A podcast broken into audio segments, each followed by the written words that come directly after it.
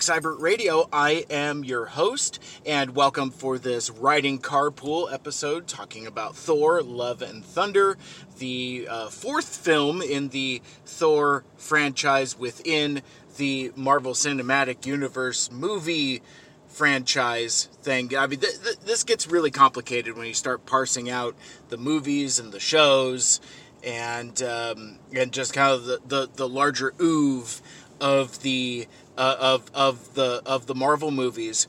Um, so it is uh, uh, Thursday morning, the day after I saw an advanced screening. The movie comes out this weekend, so this is a early spoiler free uh, review.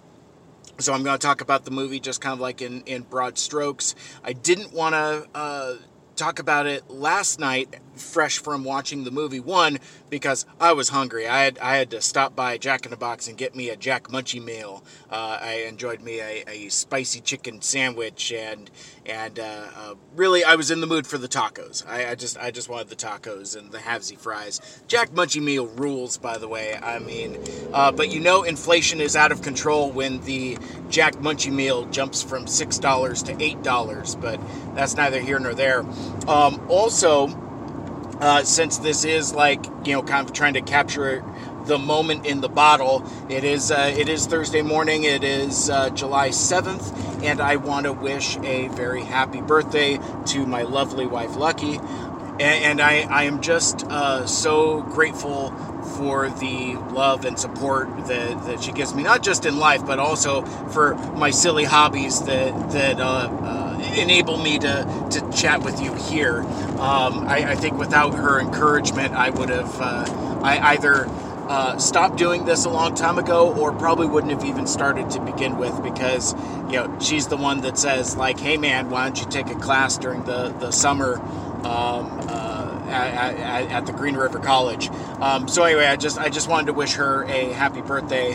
Um, and so yeah, so um, all right, so so Thor, um, my my my thoughts are very mixed, and I'm I'm very I'm very mixed on this movie. Whereas say like a, a Doctor Strange in the Multiverse of Madness, I I was I was largely positive on. In fact, I, I really really liked it when I when I saw that that uh, preview screening, and I keep telling you and I keep telling myself that I might do a uh, full review episode, and as we keep getting further and further away, the the likelihood of that uh, is is dwindling. Because now that the movie's been out for a while and now that folks have been talking about it and all of the memes and all the articles and all the think pieces um, I don't know. Maybe I don't have as much to say about it as as I initially thought. Um, but yeah, I mean, maybe I'll come back to that. But with uh, with Thor, I I feel.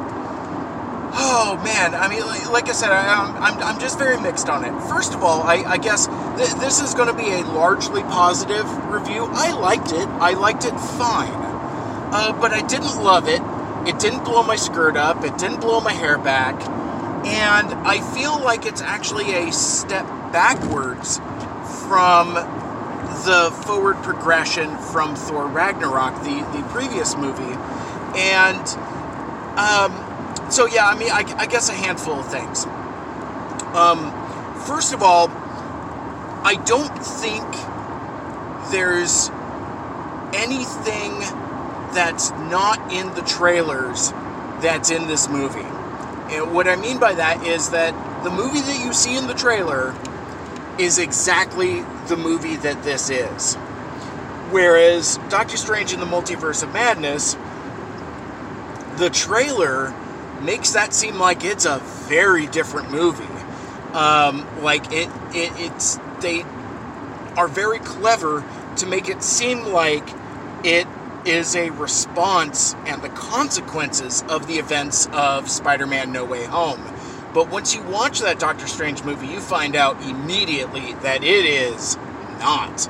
I, I was listening to a uh, podcast recently, uh, uh, Blank Check, I've talked about it before, uh, hosted by Griffin Newman, who is the voice of Orko in the Masters of the Universe Revelation Netflix show. but they, they do uh, really cool, incredible deep dives on uh, the, their whole gimmick is they they do mini series on directors and they go through the entire director's filmography. Well, they just recently capped off their Sam Raimi um, series, and the culmination of that was the Doctor Strange episode. And one of the, the topics that they talked about that I didn't even really uh, consider is because of COVID. You know, uh, the the Marvel schedule has been like shuffled all over the place. Like, you know, all the TV shows have come out out of order. Um, the movies have come out out of order, and so part of I think the frustration from not just hardcore MCU fans but also casual fans is kind of like this sense of where we're going, what are we building towards, and I think a lot of that comes from the disjointed release, and to say nothing about like reshoots and things like that. Um, apparently, Doctor Strange was originally supposed to come out uh, prior to WandaVision and even prior to uh, Spider-Man. So wrap your heads around that one. That that kind of that almost kind of makes no sense when uh, when you think about it for too long. But apparently the the uh, post COVID the the movie was significantly reworked. Okay, I'm gonna stop because I, now I realize that I've talked for several minutes in this Thor review about Doctor Strange. So I, am either to do an episode or I'm not. But regardless, I need to talk about Thor. Um, this uh, the the thing that I like about this movie is it it, it takes the the sensibilities that the director Taika Waititi brought to Thor Ragnarok and cranks it up to eleven. Um, it's it's bright it's colorful. It's fun in a in a lot of ways. The things that I liked about this movie, I liked a lot. But there there's also a hollowness that even now the morning after seeing the movie, I'm still kind of trying to wrap my head around trying to articulate. It's not cynical in the way that uh, other entries into the Marvel cinematic universe are like you know like we're trying to you know just be episodic and kind of fit things into the latest chapter and do a lot of heavy lifting story wise like i the thing i point to is avengers age of ultron. That that is less a movie as it is a storytelling conduit that it's kind of interesting as these stories progress how um, uh, I, I don't want to say iconic. That's not the word I'm. Uh, um, but but there's so much that sprang from that movie that people keep going back to it and saying it's essential. Oh, essential is probably the word that I'm looking for. But it's it's because of like the the the things that happen or the track that's laid, not necessarily because of the movie or or because of what's good about it. Um, so I feel like this movie also kind of suffers from that same perhaps disjointed release.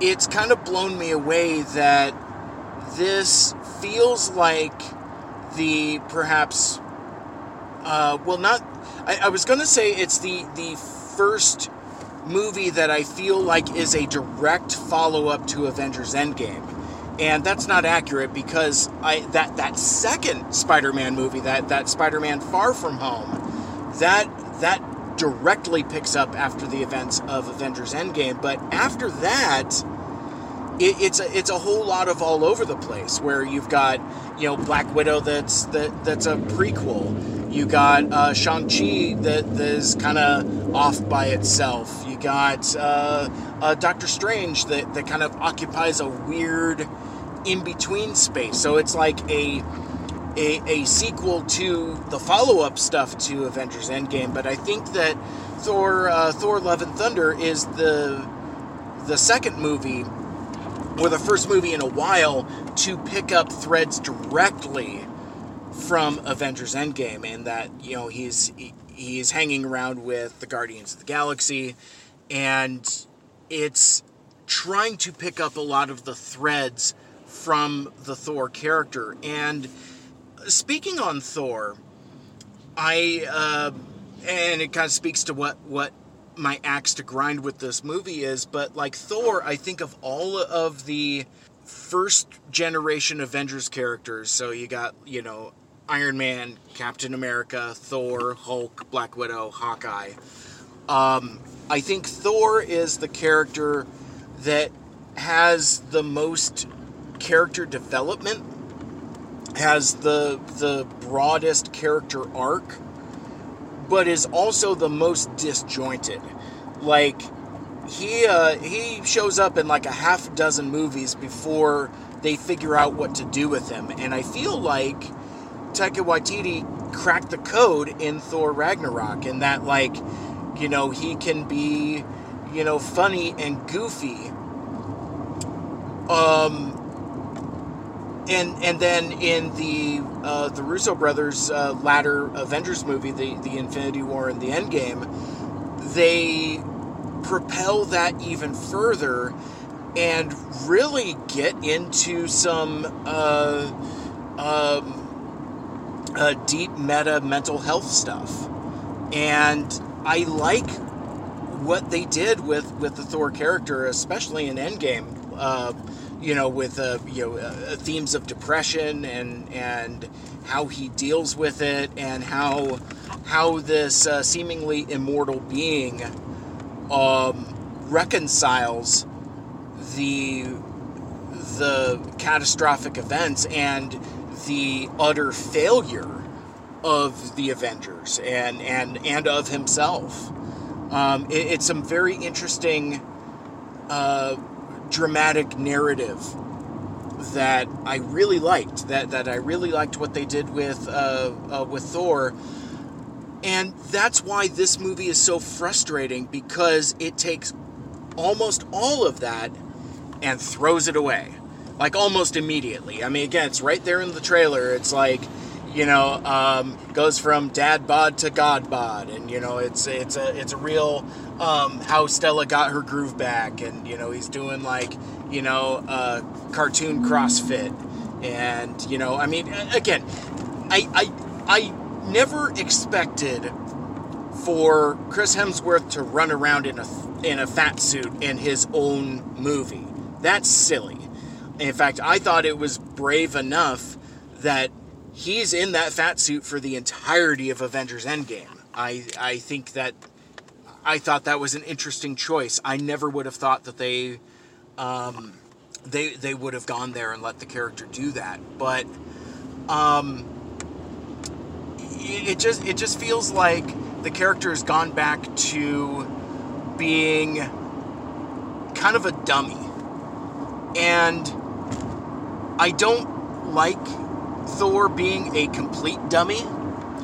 Um, it, it just it, it just feels weirdly disingenuous.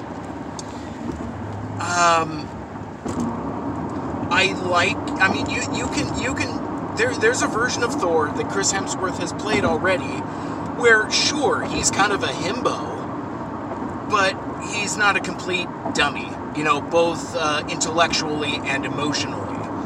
And I, I, feel like that's that's the Thor that we see in in this uh, this particular movie. Um, but I, I, I want to talk about tone because, I mean, the the thing with with Thor Ragnarok is that it really is kind of two movies kind of squished together. And I think you get some like tonal mismatches, but the stuff that's fun is really fun, and the stuff that's serious kind of kind of works also. Um, it's it has that balance between goofy and serious, where there is it's it's not completely earnest, but but there is a self awareness that I kind of respect this movie, on the other hand, I think learns some of the wrong lessons, and it's just goofy. It's it it's silly at times, and and goofy at others, and what it does is it kind of cuts itself off at the knees when it tries to have like real drama and real stakes. It just it, it doesn't it doesn't work. Like one of the things that they establish in that Ragnarok is that Cate Blanchett's character Hela is is legit scary and is a credible threat. And I like Christian Bale's performance in this movie as Gorr the God Butcher. Um, I, I, I think he I think he's doing some cool stuff, and I think it's a cool performance. But likewise, though, I don't think it belongs in this movie. It really reminds me of uh, that first Guardians of the Galaxy movie, where you have uh, Ronan the Accuser as as your seemingly main villain, who does not belong in that movie. It's like he he is literally like uh, a a refugee from a different movie, and that's what Christian Bale's uh, villain character feels like to me here. He feels like he belongs in a different movie because when they try to do like you know serious and scary it doesn't work but the, but there's some other stuff that, that christian bale does with the performance that that again kind of that that i kind of like it's like he in a in a weird way um, kind of taps into some of that heath ledger joker energy a little bit I'm not saying he's like you know a cackling maniacal villain or whatever, but but he does he does some of the some of like the the the kind of like quietly scary stuff that that I think is really cool. But I also don't think it belongs in this movie where it's just like a goofy fun romp. And I think where um, where the frustration with the overall Marvel Cinematic Universe trajectory here in this this this Phase Four is a whole lot of where are we going what are we building towards? And that that mentality is a double-edged sword for me in terms of like being frustrated. Because like on one hand, I advocate for can't a movie just be a movie? Does it does it have to lay track for a half dozen other movies?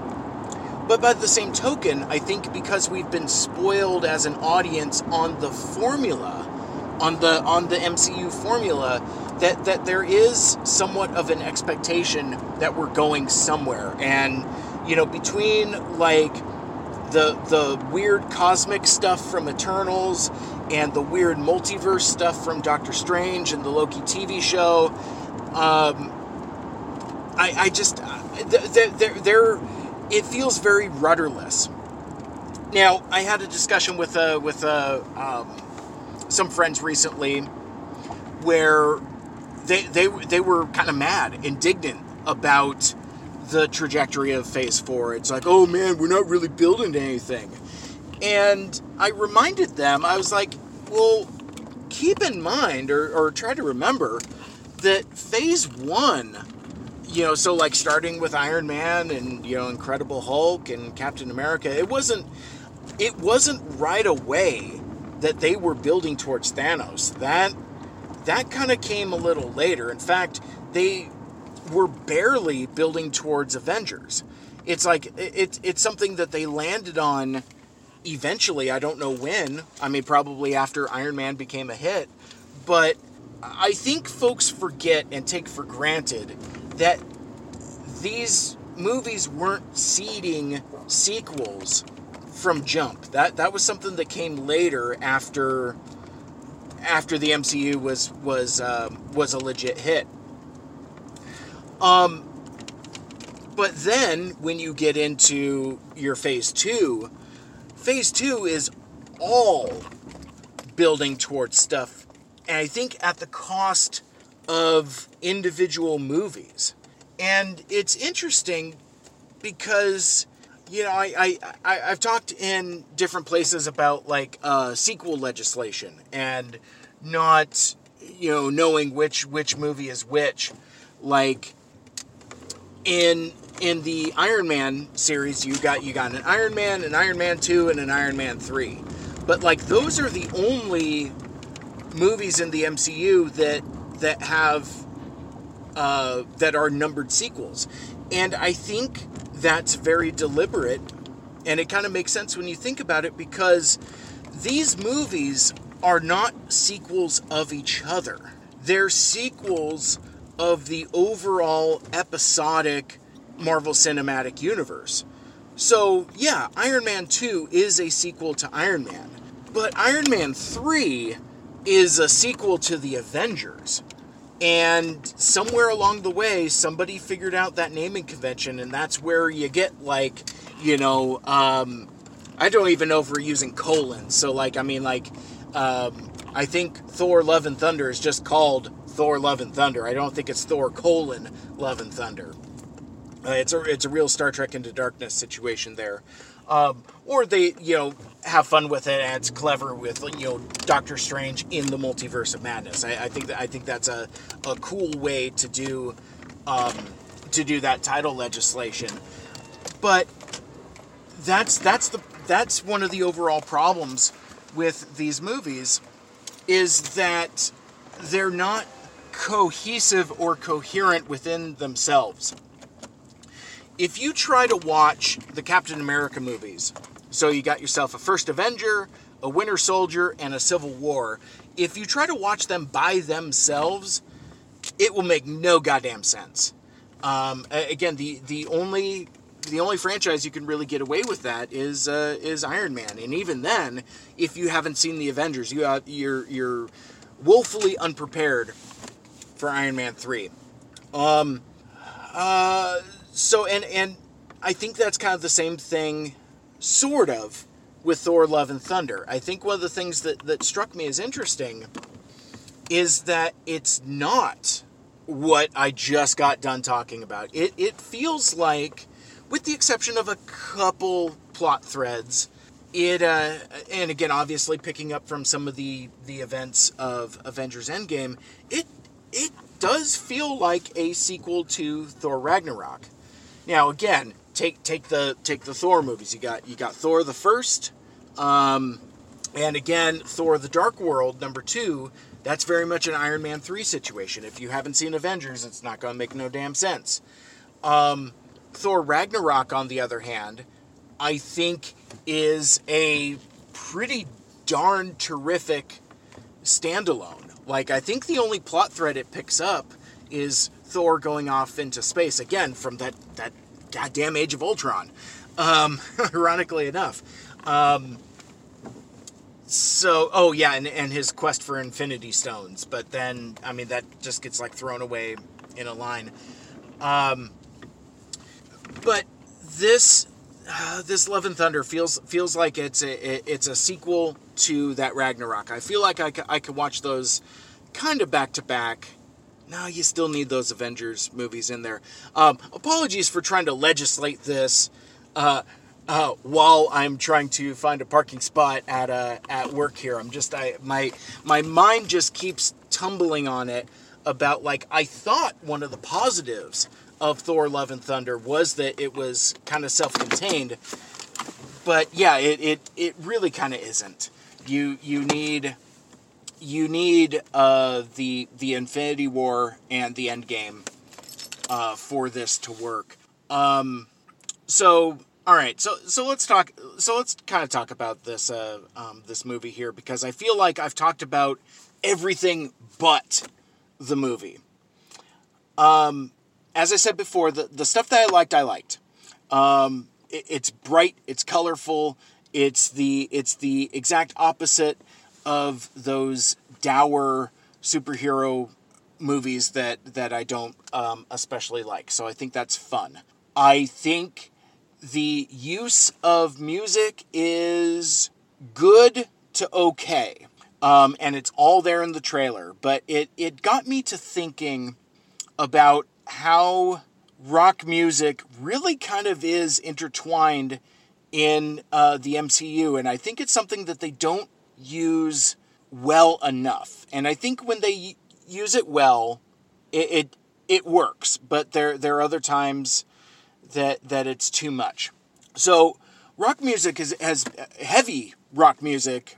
Um, I mean, I, again, I got I got some metalheads that are rolling their eyes. It's like you got to talk about ACDC and say it's it's heavy music. It's not, but um, from jump, from what Jon Favreau was doing with Iron Man the first, and having ACDC be so intrinsic to the sound of that first Iron Man movie and pushing that even further in Iron Man 2, where literally the soundtrack album for Iron Man 2 doubles as an ACDC greatest hits. Um, I, I'm a lifelong fan of ACDC, and I think the, the, the track mix is kind of weird. There's there's some weird um, exclusions and inclusions, but you're gonna have that with any kind of greatest hits album anyway. But it's it, it's it's a fine enough compilation for for what what they're trying to accomplish. Um, but my point being is that like that that that celebration of that interconnectivity between music and the movie has that template has been there from the start and it kind of got dropped until James Gunn picked it up uh, for Guardians of the Galaxy, where um, that became a celebration of um, obscure, at best, forgotten at worst catalog songs. You know, where uh, you know suddenly like I mean even now I, I hear I hear uh, uh, Blue Swede on the on the sh- uh, on the um, on the radio. Um, you know, we're, we're still we're still doing Ooga Chakas. You know, several years later after after Garden, uh, Guardians of the Galaxy. Um, and I thought that that that's uh, it's a great soundtrack and it's a terrific incorporation of music into the movie. But then, uh, this might be unpopular. I don't care for the way the music is used in Guardians of the Galaxy 2. I feel like it's too much. It's too elbow nudgy to the point where lyrics of the song are literally plot points of the movie. Like, you know, the, the lyrics of the song Brandy are uh, integral to the plot of Guardians of the Galaxy 2. And I, I think it's just too much. And I think uh, James Gunn was swinging too hard with the song choices and how he used them. I think he was a little high on his own supply uh, for Guardians 2, but then it, it gets dropped again and it doesn't, that, that vibe, that aesthetic, that use of music doesn't get picked up again until Thor Ragnarok when Taika Waititi uses the Led Zeppelin immigrant song and uses it very well. Uh, those uh, those two sequences when it when it comes up, or maybe it's three. I haven't seen the movie for a while. They legit rock, and and it's uh, it, it's a terrific use of a song that they paid a whole lot of money to use. I I am sure. Um, and and it helps establish the tone and the vibe of what the movie is. And I feel like Thor: Love and Thunder takes that and pushes it even further in a good way. Um, instead of using Led Zeppelin, instead it's a celebration of Guns N' Roses. Thor Love and Thunder is a celebration of Guns N' Roses the way that Iron Man is a celebration of ACDC. And I appreciated that and I like that. Um, and I think the the songs that they use, they use them pretty well. Um, I, I don't know how I feel about the trailers using the the music so extensively because like in a certain way it's kind of a spoiler. Like you go back to that trailer for iron man the first and there is no acdc in sight. Uh, uh, iron man 2 on the other hand completely different story but still it, it was for me i remember watching iron man 1 and and the acdc kicking in. I'm like what? I remember being really blown away. And, you know, one of the ones where, like, I, I squeezed my wife's knee, um, just like, oh man, ACDC and Iron Man. I, I really like this. It really connected with me. Um, but yeah, no, I, I, I think I think the the use of the music is really good here. Um, so I, I guess I, I don't know. I, I I can't really talk about the plot too much, but basically, uh, it, it's it, it picks up on some of the threads from from the previous movies, and um, I don't know. It, it it it is it is a very straightforward adventure, like you know, uh, Christian Bale's villain, Gorr the God Butcher, it has has a villain origin story that is very typical, um, eh, not particularly interesting um, or at least in terms of groundbreaking, but it doesn't necessarily need to. It, it you know, it, it, it's fine. It's it's some good Batman villain stuff where where you have like a tragic villain, and, and I do like that. Um, and and so yeah, so you know, the, it feels like I don't know. I I, I don't want to say it's lazy, but the but the movie just feels like it, it's just kind of going through the motions to the point where uh, I I kind of found myself a little bored. Like there um there are some action sequences that are le- that are genuinely exciting.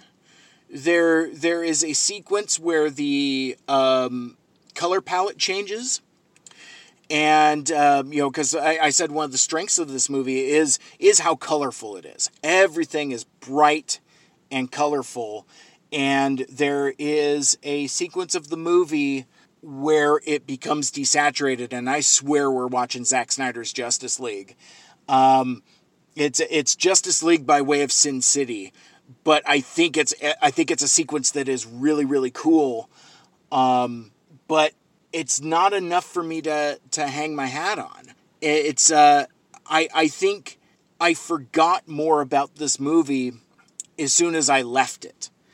Um, I I was hoping that sleeping on it would would kind of like have some of that stuff congeal and and solidify in my brain and it just really hasn't. So really when I think about Thor Love and Thunder, I just kind of think about what I've already seen in the trailers because my God, those those trailers give you everything that's that's good in the movie. All of the punchlines, all of the jokes. There, there's there's nothing left by the time you actually watch the movie. That's not to say that the movie is bad. I think folks that like this stuff will like it quite a bit. So who is this for? Well, it's you know, I mean, it's for you. I mean, it's it's um I don't dislike this movie. I like it fine. I'm not going to be in a rush to to to go watch it again. Um, but but that's not saying a lot for my personal individual experience because I can't remember the last time I watched a Marvel movie more than once. Um, so I mean I mean that that it isn't necessarily um, a criticism. So I think the folks that are critical of the Marvel movies and like the the uh, increasingly stale formula, I think those folks are kind of proven right with this movie. I think the um, Marvel fans, the diehards, or uh, I, I don't know. I guess the, the Snyder Bros of the the MCU uh, that were disappointed with the lack of uh, build up to other stuff in Doctor Strange uh, will also be disappointed with this as well. Um, the movie doesn't necessarily make a great case for itself as an as a important chapter in the MCU. And therein lies the rub of my criticism because I'm critical of these movies when they feel like they're just a middle chapter of a larger saga. Um, but then I'm also critical when a movie just kind of tries to stand on its own while picking up on threads from other movies. So I don't know what way I want to have it. I uh, and, and that's and that's why this discussion might come across as a little disjointed and maybe a little frustrating because I don't know what to make of it. Um, so I, I, guess to round out, let me talk about uh, some of the performances. I've talked about uh, Chris Hemsworth uh, extensively. Um, it, again, it's it's a real step backwards for me. Um, I think he's uh, got a natural charisma to him that I think is kind of missing here because they're they're they're really trying to recontextualize him as a Dumbo um, to the movie's detriment. Um, yeah, it's and and I think I think it does a disservice to what they were doing with the character in the earlier movies when uh, they, they, they were dealing with um, uh, depression and anxiety and and really Thor being kind of a vessel for us to talk about mental health in these movies. And and they they they just kind of done an about face on that. And it's it's really disappointing.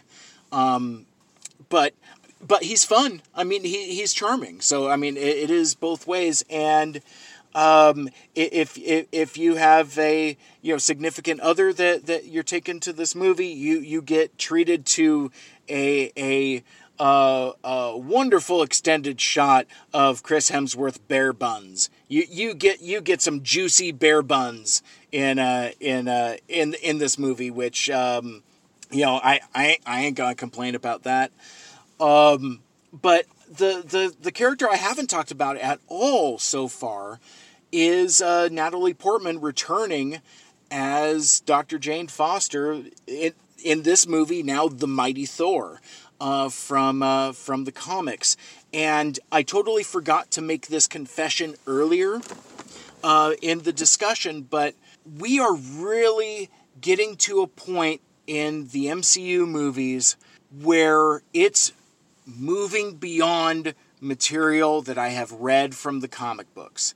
Like, um, I I thought it was pretty cool when they did the Winter Soldier because I was very much into that Captain America run from from Ed Brubaker and Steve Epting.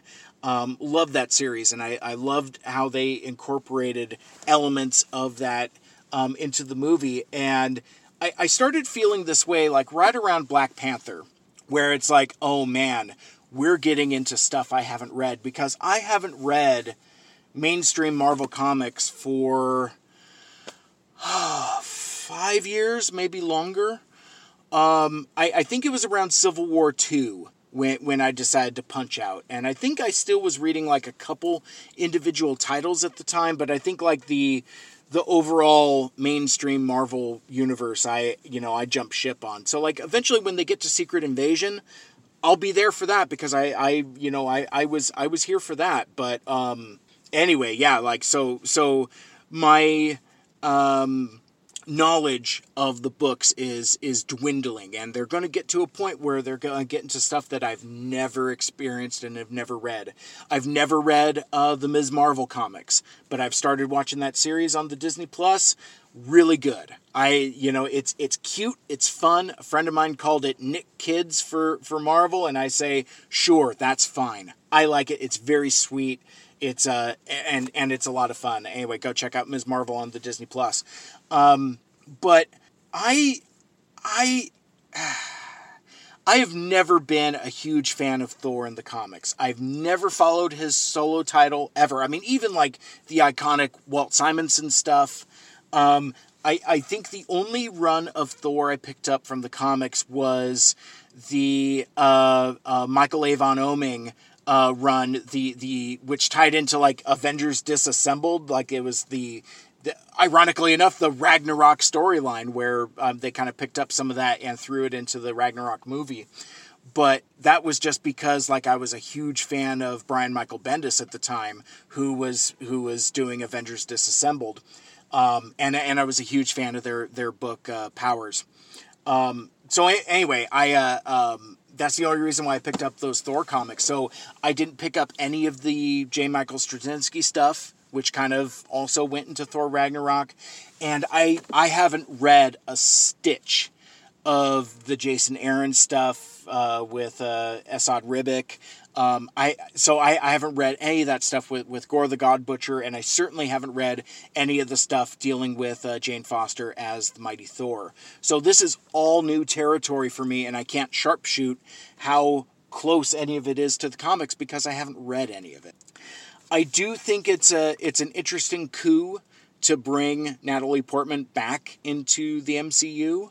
Um, I, I, would imagine that they paid her a princely sum um, probably, uh, uh, but I don't know. I, I, I, I, I don't know if I have time to, to kind of get into the, the Natalie Portman stuff because, like, um, unfortunately, I still dip in on channels that I shouldn't be. Uh, like, um, like uh, th- this uh, see I, I don't even want to drop names because like I, I don't want you to check out their stuff. I kind of i kind of check out kind of right-wing chud uh, creators so you don't have to. I kind of take that bullet for you. But like there, there's there's this one guy who's always bitching about the quote unquote M she you, uh, very misogynistic stuff, and is always railing against and is critical. Anything that has to do with uh, um, promoting powerful women in these uh, in these shows and movies. It's exhausting. It's ugly, but I, I, I think I check it out just to just to kind of you know get that get that other perspective. But um, some of that stuff kind of worms into my subconscious when I'm watching this because I feel like Natalie Portman is brought in as the mighty Thor to show that she's a better Thor than Thor is. And that that kind of makes me crinkle my nose a little bit. Um, there, there's way more nuance to it than that, but just that one sentence there, um, like I said, kind of gives me pause. She's fine um, in in her performance. Uh, there there is a specific reason why she uh, uh, the hammer calls to her and she's um, you know imbued with the power of Thor uh, that I won't spoil, but apparently it is a thing from the comics, um, which I, I again I, I, I think is very interesting. But the another another problem that comes up is one of continuity and it it uh, uh it, it's in the trailer, and so there there's a thing where like Thor and Mighty Thor, Jane Foster, are talking, and they were talking about like how long they've been broken up, and um, he says like it's been like eight years. So what I don't know is when this movie takes place. I don't know how this accounts for uh, the events of Avengers: uh, Infinity War. Like, was was she uh, was she blipped? Was she not? I don't know. It doesn't say one way or the other. I'm assuming not, but it doesn't say. So um, yeah, time just goes very odd in the, in uh in this movie and and how it's placed and where it fits in um, sequentially. Um, ultimately, this is a movie about well, love and thunder. It's there in the in the title, and their relationship, I think, is supposed to be the engine that makes it go.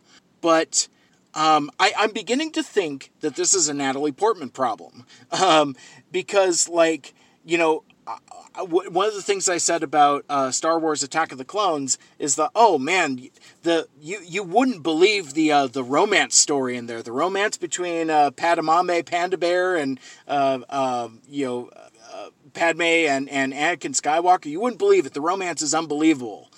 As in, you don't believe it. uh, and, and granted, it's because they're both planks of wood. They're, they're very two wooden performances. And that's kind of the same thing here. I don't buy their romance.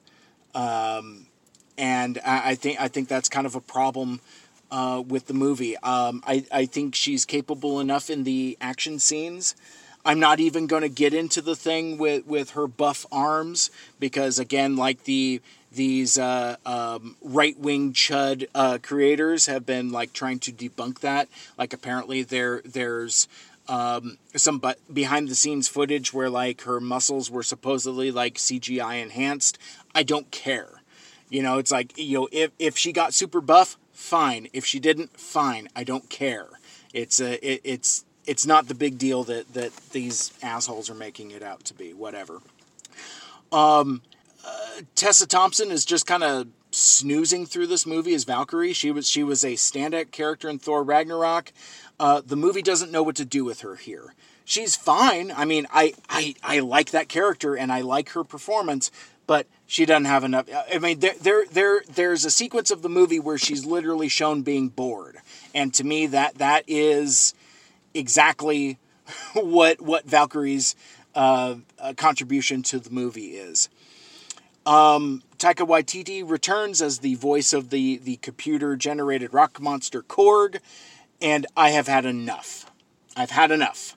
I, I think I think my appetite for the quirky Taika Waititi um, and even kind of James Gunn uh, aesthetic where we're just being goofy and silly and zany. I, I think I've kind of um, I've had my fill. I think I'm kind of tired of it because one of the the, the uh, criticisms of the Marvel Cinematic Universe is that it, it is so quippy, it is so jokey, nothing serious, and there there there's a sequence early on where um, a lot of this is narrated by Korg. Some of it is funny because it, it it's in in his quirky Kiwi uh, affectation, and uh, but other times it, it's just I, I think I think um, what I find frustrating or irritating irritating is the nonchalance that you know kind of like a, a postmodern um, aloofness towards past events because like there there's a montage of um, this is a mild spoiler, but like how, how it how it talks about the events leading up to this movie, including the stuff in Avengers Endgame and including stuff in the other um, in the other movies, it's very glib in the way that it that it treats uh, uh, characters that that that aren't part of the franchise anymore. And I just I don't know that that that kind of that hit me the wrong way, made me crinkle up my nose. It's but but again, it's kind of that that that postmodern dismissive humor where you know uh, nothing is real, nothing is important, and nothing matters. You know, very, very nihilistic in a weird kind of way, almost a, a, a dark humor type of thing, a black humor type of thing, but also not really. It's I can't explain it. I, I call it the Rick and Morty effect, but I don't I don't I don't watch that show, so I don't I don't really uh, know if that's accurate or not. Um, but yeah, it's just it, it it's glib. I, I think to to use a word on that, but like um, he he's in the movie for too much, and it's uh it feels exhausting. It, it feels to me like when Quentin Tarantino inserts himself in his own movies. Uh, most offensively, of course, is like the entire fourth act of Django Unchained, where it's unwelcomed, unnecessary, and uh, and irritating. And that that's that's kind of how I feel about the Korg performance. Um, I, I, I talked about Christian Bale already. I think I think he's very good. I, I think he's very menacing, and um, but he doesn't belong in this movie. He needs to go hang out with Lee Pace, uh, Ronan the Accuser, and they need to go find a movie that they actually belong in because he doesn't belong here. The tone doesn't fit. Um, Russell Crowe is in this movie as Zeus, and it's um, interesting. It's he he makes a performance choice that I was very annoyed with at first. But then as the performance goes on, there is some flashes of Russell Crowe. You get you get a little bit of Gladiator, Russell Crowe. You get a little bit of L.A. Confidential. There, there there's a simmering intensity that that you eventually get to see, and I was like, oh, okay. Um, it's it, but but the performance is very silly for for the most part, and it's played for laughs, and I um, I, I largely didn't like it. but um, I'm trying to remember who else is in this movie. Um, maybe nobody else is in this movie. I don't know. Um, uh, characters from uh, other parts of the Thor franchise uh, do make appearances, but to uh, uh, discuss what those appearances are would uh, would be spoilers. So I'm going to um, avoid that. Um, I, I guess I don't know on on on the whole and I've reached the I'm repeating myself phase of the review, but it's it's fine. It's not bad, but it's not particularly good. It, it doesn't it doesn't stick with me. Um, but that's kind of okay in a way that again these Marvel movies are so episodic. Like for example, you know I I, I watch a lot of uh, uh, garbage network programming. I watch a lot of NCIS. I watch the FBI's. You know, I, I watch all that CBS stuff. And those episodes just wash over me. And I feel like that's kind of the same thing with these Marvel movies. You know, it's like it's it's a cool episode, but I'm not going to go back to any of this stuff. Last thing, and this is probably my most provocative hot take and only like 3 people are going to get this.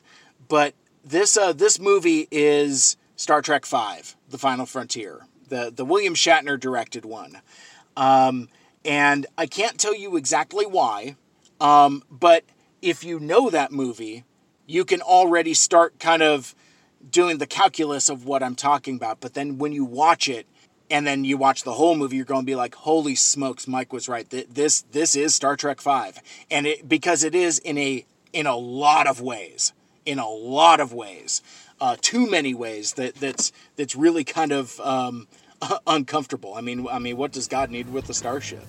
Um, and that's going to wrap it up for, for this episode. Thanks for hanging out with me.